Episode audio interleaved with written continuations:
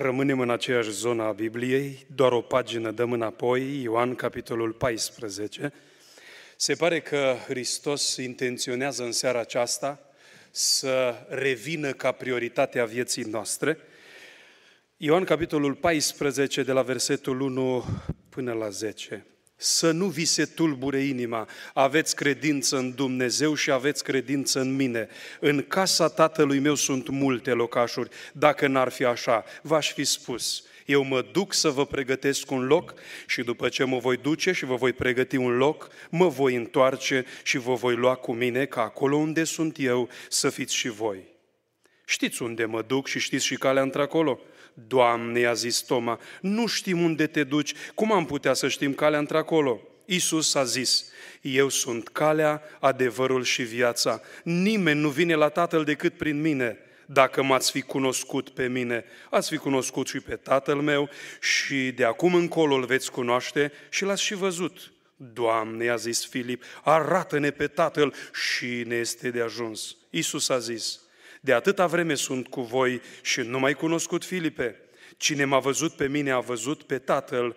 Cum zici tu, dar arată-ne pe Tatăl? Vă invit să vă reașezați.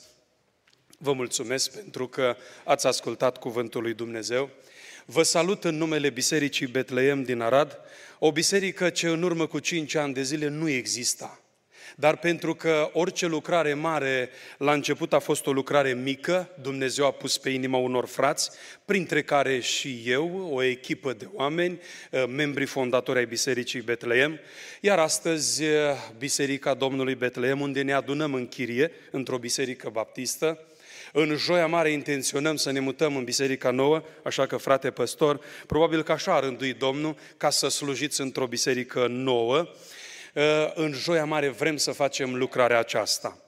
Aș vrea să vă spun că pentru mine este o onoare să slujesc la dumneavoastră, lucru pe care nu l-am visat niciodată. Ă, l-am visat, dar cu ochii deschiși.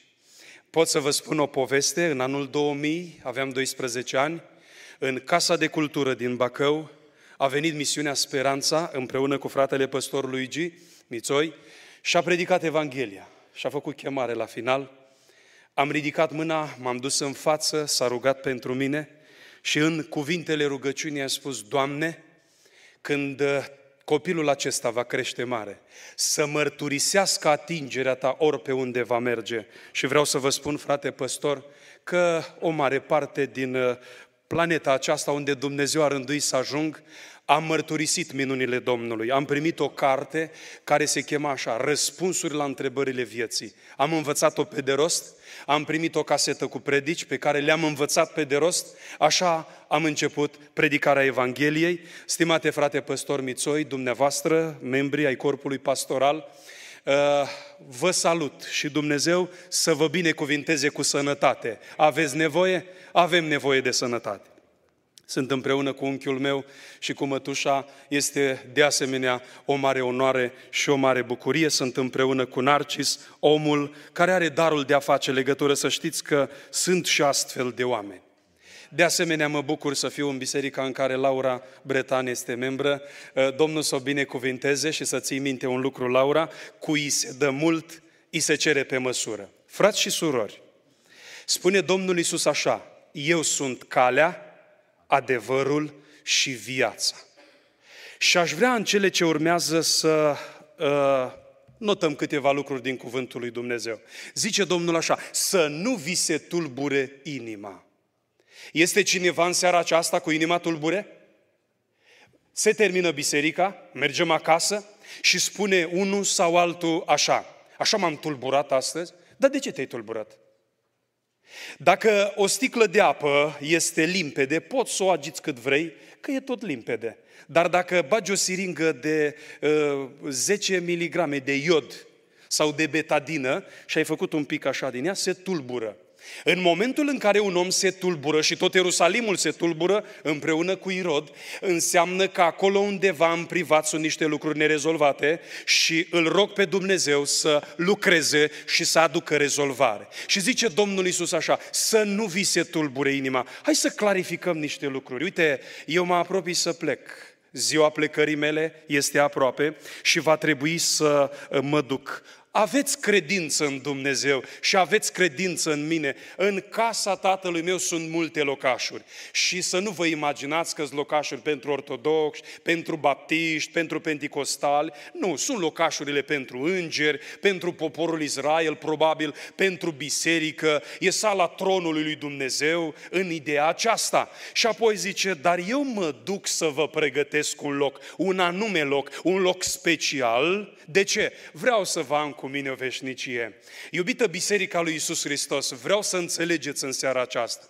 S-ar putea să fi călcat pragul Bisericii Betania și să fii flămând emoțional, așa cum mi-a spus o doamnă, frate, bărbatul meu, de 20 de ani de zile nu mi-a mai spus că mă iubește. În contextul în care o femeie trebuie să audă zilnic uh, declarația de dragoste, te iubesc. S-ar putea să nu-ți fi zis. Îți spune Iisus în seara aceasta, te iubesc fiica mea, te iubesc fiul meu și te vreau în cer. Ce ziceți? E o declarație extraordinară, cordială din partea lui Iisus Hristos. Și aș vrea să ne uităm în cuvântul lui Dumnezeu. Zice Domnul Iisus așa, în intersecția aceasta de drumuri, pe de o parte, influențele grecești, romane și zice, multe căi pot părea bune omului. Dar zice Domnul Iisus așa, Revelația revelațiilor. Eu sunt calea, adevărul și viața. Știți cum sună asta în vulgata lui Ieronim? Varianta Noului Testament tradusă în limba latină? Sună în felul următor, extraordinar. Ego sum via veritas et vita. Și fostul primar al Aradului, Moisescu, a pus pe primăria din Arad uh, litere mari, majuscule, uh, via veritas vita Adică eu sunt calea, adevărul și viața. Și aș vrea în cele ce urmează să vorbim câteva lucruri despre aceasta. Și o să vă vorbesc despre calea dintre căi, adevărul dintre adevărul și viața dintre vieți. Cuvântul lui Dumnezeu spune în Proverbe 14 cu 12 că tânărul de astăzi Familia de astăzi are un paletar de opțiuni foarte variat. Niciodată n-am avut atât de multe opțiuni și pot, s-au dovedit a fi o mare binecuvântare, dar în același timp în momentul în care lipsește discernământul spiritual, paletarul de opțiuni se pot transforma într-un blestem. De ce? Pentru că vom fi în incapacitatea din ceea ce înseamnă discernământul teologic să alegem calea care ni se potrivește, calea adevărată. Multe căi pot părea bune omului și asta pare bună, și asta pare bună, Ă, zice Sfântul Apostol Pavel în 1 Corinteni 12 cu 31, fraților, văd că aveți în față niște opțiuni. Văd că unii dintre voi mergeți pe calea iudeilor care vor minuni.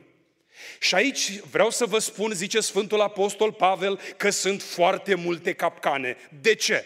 Pentru că în momentul în care mergi din minune în minune, din uh, telefon în telefon, să întrebăm pe Domnul, generații întregi de proroci am nenorocit. I-am transformat în agenți matrimoniali, i-am transformat în agenți imobiliari și i-am transformat în multe lucruri. Uh, vreau să înțelegeți un lucru, oamenii lui Dumnezeu.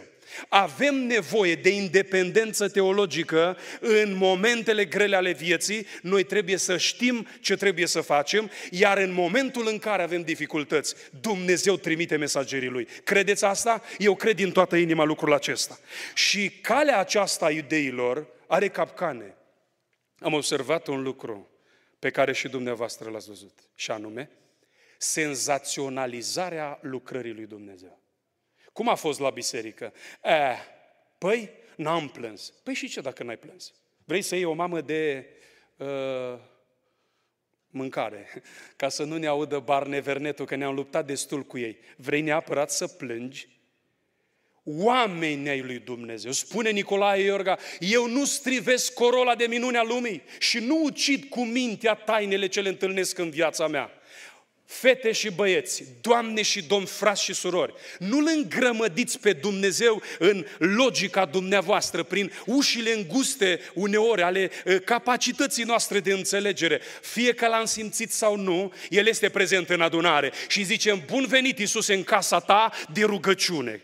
Calea iudeilor are riscurile ei. Există calea grecilor calea rațională, calea cesaționistă în secolul IV, odată cu întocmirea canonului Noului Testament și are influențe în predicarea evanghelică la care rog slujitorii altarului să aibă antenele apologetice foarte receptive pentru că să strecoară erezii nimicitoare. Și anume, domnule, a, s-a, a încetat minunile, a, s-a întocmit canonul Noului Testament, calea grecilor, a logicii, a rațiunii, a abuzului de rațiune, are capcanele ei. De ce? Pentru că sugrumă dimensiunea revelațională a cuvântului lui Dumnezeu. Pe de o parte era calea romanilor, carpe diem, trăiește clipa, să mâncăm până crăpăm, că mâine vom muri. Asta este pe de o parte. Și zice Domnul Hristos, și zice Sfântul Apostol Pavel așa, vă voi arăta o cale nespus mai bună. Care este calea aceea? Și zice Hristos, ego sum via. Eu sunt calea. A zis Buddha spre finalul vieții lui, au venit ucenicii apropiați de el și au spus, arată-ne drumul spre absolut. Care este calea? Și a zis Buddha, habar n-am. Nu știu ce este absolutul, de unde aș putea cunoaște calea? Nu eu sunt absolutul, căutați adevărul, nu eu sunt acela. Și l-au întrebat pe Domnul Isus Hristos ce îmi place de Toma, același Toma, datorită căruia avem cele mai frumoase revelații în Sfânta Scriptură. Și zice, Doamne, cum? Nu înțeleg aici, care este calea? Apoi vine Filip și spune, noi nu știm drumul spre acolo. Filipe, de atâta vreme sunt cu voi și nu mă cunoașteți. Adevărat, adevărat vă spun, eu sunt calea. Iisus Hristos e calea și care a știut pentru ce a venit pe pământul acesta și a înțeles mandatul mesianic într-un mod desăvârșit s-a înălțat la cer și a zis, știu exact unde mă duc. Mă duc în cer la dreapta Tatălui. Știu ce am de făcut, pregătesc un loc și după ce îl pregătesc, știu ce voi face. Voi veni și Sfântul Apostol Pavel ne mai descoperă puțin din revelația aceasta și zice, haide să vă spun ce mi-a arătat Domnul. Însuși Domnul cu glasul unui arhanghel, cu trâmbița lui Dumnezeu va veni și se va auzi strigarea, iată mirele, ieșiți în întâmpinare și în felul acesta vom merge împreună cu El în nori, în, în împărăția lui Dumnezeu. Aceasta este calea, dar avem o problemă teologică pe care vreau să o semnalez. De rezolvat o rezolvați dumneavoastră. Spune Biblia așa, îngustă este poarta, strâmtă este calea și puțini sunt cei ce merg pe ea. Nu mă dau în vânt după mulțimi, nu mă dau în vânt după uh, dragul de a avea mult, uh, chiar dacă scade capacitatea de ca- calitate per membru, ci vreau să vă spun doar atât. Predicăm o poartă îngustă și îi spunem omului la botez, trebuie să te lași de aia, trebuie să te lași de fumat, te lași de băutură și îl botezăm. Iar după ce îl botezăm, îl lăsăm să meargă pe o cale largă. Dar Domnul Iisus spune, calea asta care este Iisus e poarta îngustă, dar și calea îngustă. Frați și surori, tendința întotdeauna e în noi, în om, de a alergi, de a forța zăvoarele, de a forța limitele. Haideți să îl cunoaștem pe Iisus Hristos așa cum este. Iar calea aceasta care duce spre cer, numai așa reușim să mergem, fără prea multe bagaje, fără prea multe pretenții. De aceea îl rog pe Dumnezeu să ne ajute să rămânem pe cale. Dacă sunteți adolescenți în locul acesta, am întâlnit la conferințele de tineret, la dimensiunea consiliere. E, sunt împărțite pe mai multe uh, uh, domenii. Tineri complexați, pe care se pune o foarte mare presiune din partea părinților. Dragi mame și tați, pentru numele lui Dumnezeu, vă rog, înțelegeți, Copiii dumneavoastră nu sunt născuți din nou. Un copil născut într-o familie de credincioși este cel mult un păcătos educat religios. El nu este născut din nou și trebuie să ne rugăm pentru el și nu cereți de la un copil nenăscut din nou uh, responsabilități ca de la un om născut din nou. Lăsați Duhul Sfânt să lucreze în inima lui, să producă nașterea din nou din interior spre exterior și veți avea mare biruință și binecuvântare. Calea dintre căi, tânăr drag, domnișoară domnișoară și domnișor. Vezi în fața ta pe internet, vezi foarte multe căi și foarte multe variante. Nu uita că una singură este calea și anume Iisus Hristos slăvit să fie Domnul în veci. Doi, adevărul dintre adevăruri, iar adevărul l-am pus între ghilimele. De ce? Pentru că aș vrea să înțelegem un atac ideologic foarte puternic și foarte agresiv împotriva creștinătății, iar noi, slujitorii altarului, trebuie să fim foarte pregătiți apologetic, să argumentăm în mod inteligent și biblic credința noastră în Dumnezeu, și anume, preocuparea principală a profesorilor copiilor dumneavoastră în mediul preuniversitar, chiar și în mediile de, de, de colegiu, de colegi și uh, școala gimnazială și în mediul universitar, este aceasta. Să distrugă noțiunea de adevăr absolut, punând în loc adevărul relativ. Tu ai adevărul tău, eu am adevărul meu. Pentru tine adevărul acesta este adevăr, pentru mine adevărul acesta este adevăr. Aș vrea să înțelegeți un lucru. De ce creștinismul deranjează? Pentru că predică exclusivități. Uitați-vă ce spune Hristos. Eu sunt adevărul articulat cu articol hotărât enclitic, adică nu unul dintre adevăruri, nu o variantă a adevărului, ci eu sunt adevărul însuși. Frați și surori, copiii dumneavoastră am întâlnit în Europa. Copiii noștri sunt depersonalizați din cauza că sunt jigniți la școală. Dacă unul dintre ei încearcă, îndrăznește să-și spună opinia lui despre credința în Isus Hristos, este umilit în plină clasă și în felul acesta este considerat retrograd. Știți care este scopul acestor filozofii? Să distrugă convingerile. În momentul în care a distrus unui copil de 14 ani convingerile, știi ce e copilul acela? Este foarte ușor de manipulat. Faci ce vrei cu el. Devine, uh, uh, devine uh, anxios, devine nesigur. Aș vrea să înțelegeți un lucru, domnișoare și domnișori, dragi copii, credința voastră în Dumnezeu este absolută. Dumnezeu a murit pentru păcatele noastre după Scripturi. Este acesta un adevăr absolut? Oricine crede în Isus Hristos ajunge în cer. Este acesta un adevăr absolut? Este vreo altă cale decât cine crede și se botează va fi mântuit? Cunoașteți altă cale?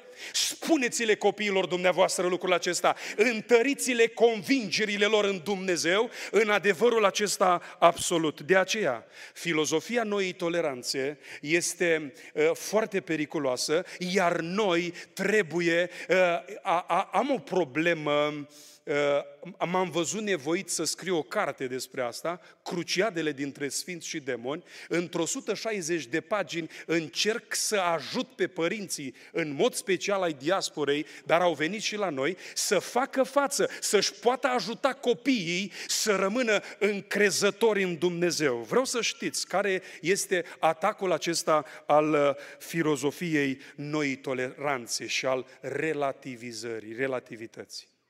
Și știți care este marea noastră problemă? Și am abordat-o în mai multe pagini. Am devenit o biserică, o organizație reactivă.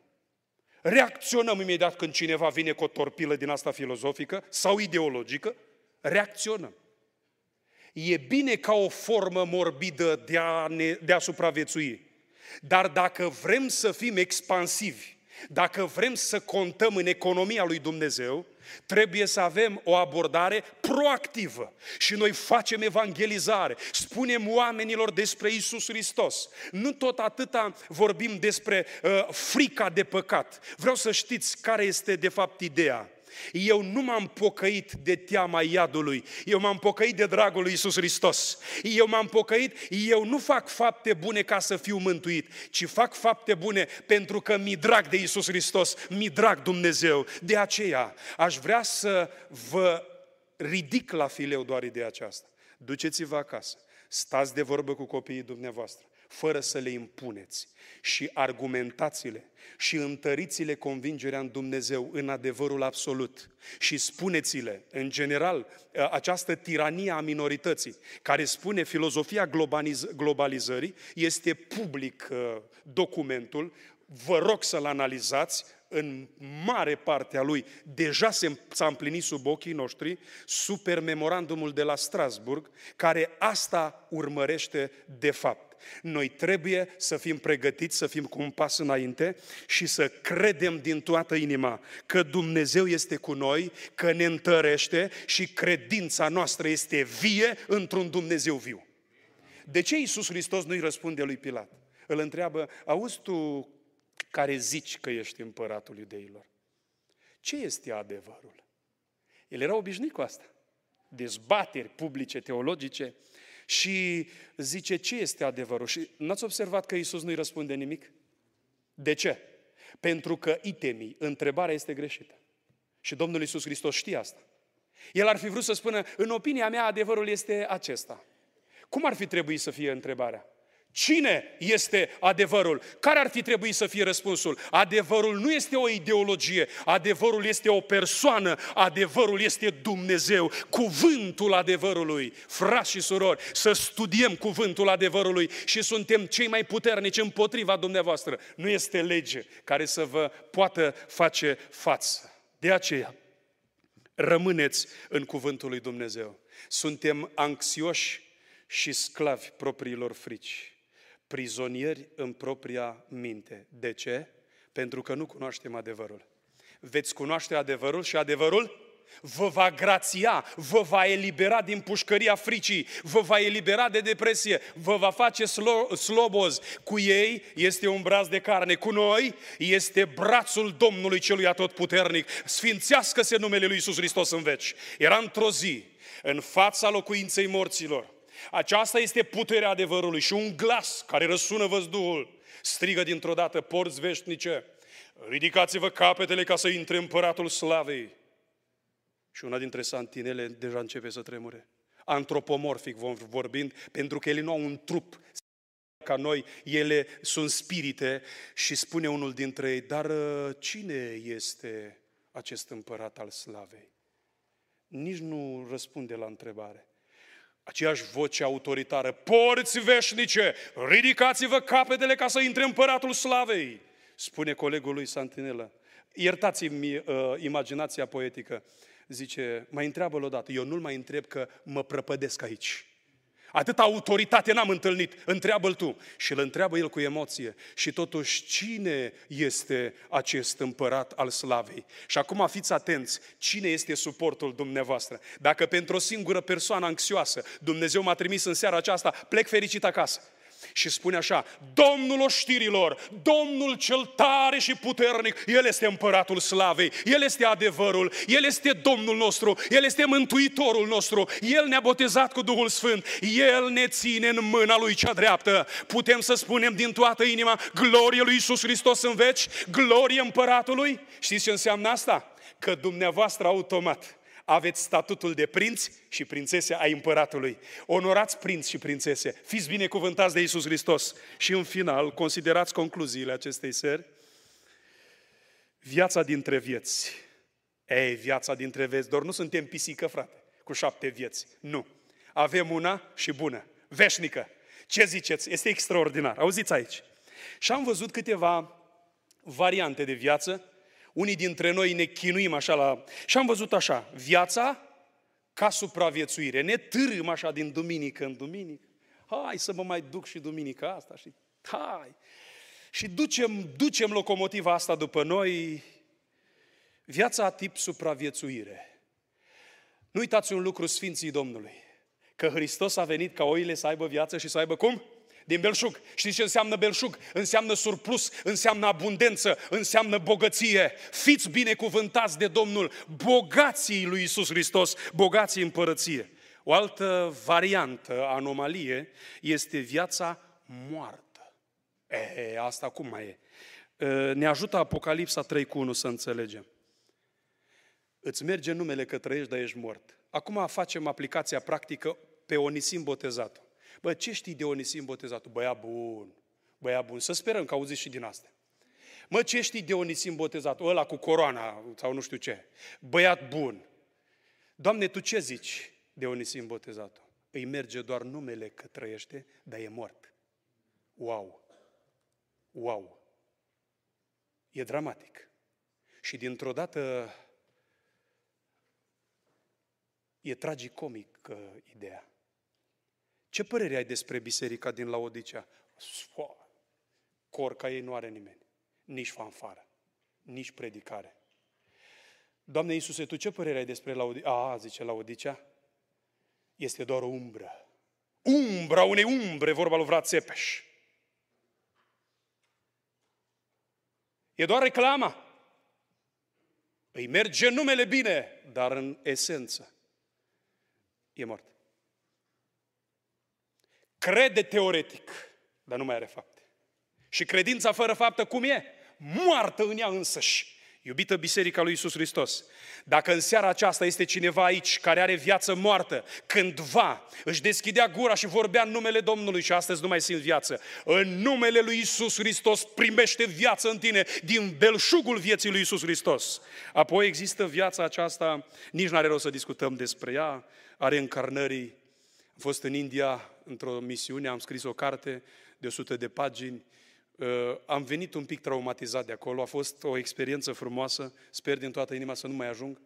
Am slăbit 4 kg într-o săptămână, mi-a fost greu, greu, greu. Am mâncat numai conserve ca să de, uh, revin. Și să vezi pe malul râului Gange, 40 de morți în diferite stadii de descompunere. Și cea mai mare speranța lor, când scriam la tastatură, plângeam, Știți care este cea mai mare speranță lor? Să se reîncarneze în vacă sau în bou. Și cel mai mare blestem este să se reîncarneze în șoarece.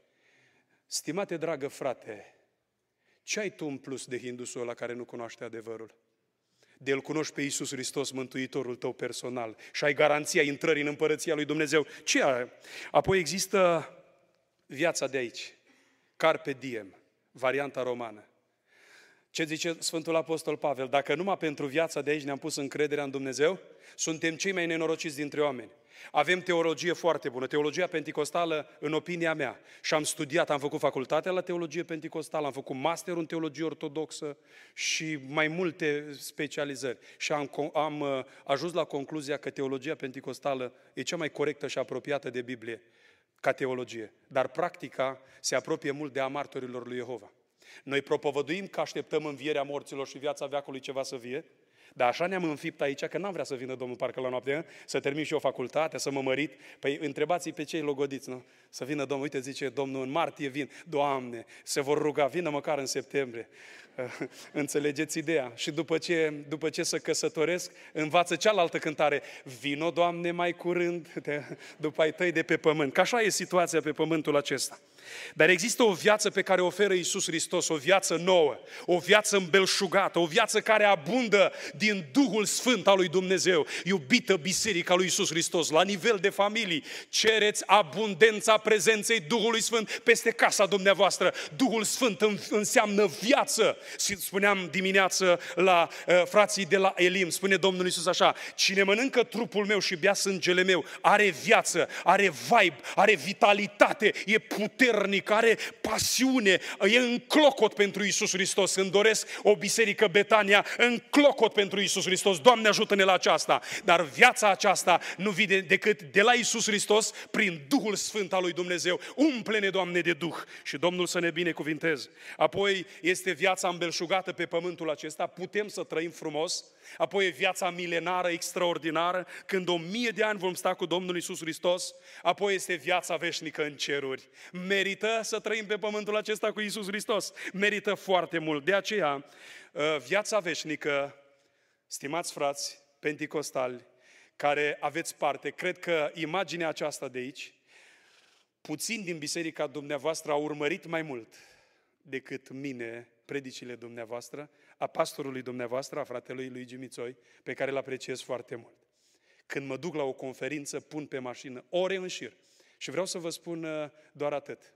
Oricât de mult v-ar plăcea prorocia, oricât de mult v-ar plăcea minunile evreiești, oricât de mult v-ar plăcea să învie morții, nu uitați că spune Iisus Hristos, și viața veșnică este aceasta, să te cunoască pe tine, singurul Dumnezeu adevărat și pe Iisus Hristos pe care l-ai trimis tu. Frați și surori, Imaginați-vă la magi, merg 992 uh, de kilometri până la Ierusalim. Mai aveau 9 kilometri până în Betleem. Și se oprește steaua. De ce? Pentru că aia 9 kilometri înseamnă cunoaștere, înseamnă cercetare, înseamnă Biblie. Zice Dumnezeu, v-am adus prin stele 900 de kilometri, dar 990 uh, de kilometri, dar 9 kilometri trebuie să deschideți Biblia. Dacă vreți să ajungeți în împărăția lui Dumnezeu, bazați-vă pe lucrările pe care le aveți înregistrate în telefon, bazați-vă pe cuvântul lui Dumnezeu, pe rugăciune, dar nu uitați un lucru, trebuie să deschidem Biblia. În concluzie, Iubită Biserica lui Isus Hristos, noi predicăm exclusivități și asta voi face până voi intra în mormânt. Singura cale care ne duce în împărăția lui Dumnezeu este Isus Hristos. Multe căi par bune. Apoi, singura viață care merită cu adevărat trăită este viața trăită pentru Isus Hristos. Și singurul adevăr, universal, valabil și absolut, este Domnul Isus Hristos. De aceea, îndrăgostiți-vă de Isus. Fiți aproape de El. Țineți aproape de Biblie, de Cuvântul lui Dumnezeu. În încheiere pot să vă spun că dacă Dumnezeu mi-a făcut privilegiul acesta să pot sluji la Betania, Mâine seară voi sluji la Ghețiman și marți dimineața, ă, miercuri dimineața voi pleca spre casă. Permiteți-mi să-mi exprim public onoarea și bucuria de a sluji la dumneavoastră în seara aceasta împreună cu frații păstori. Salutul Bisericii Betleem din Arad este acesta. Dumnezeu să vă dea sănătate, să vă dea pace și har în familii, un an nou binecuvântat, îmbelșugat, plin de viață, plin de pasiune pentru împărăția lui Dumnezeu. Vă iubim. Amin.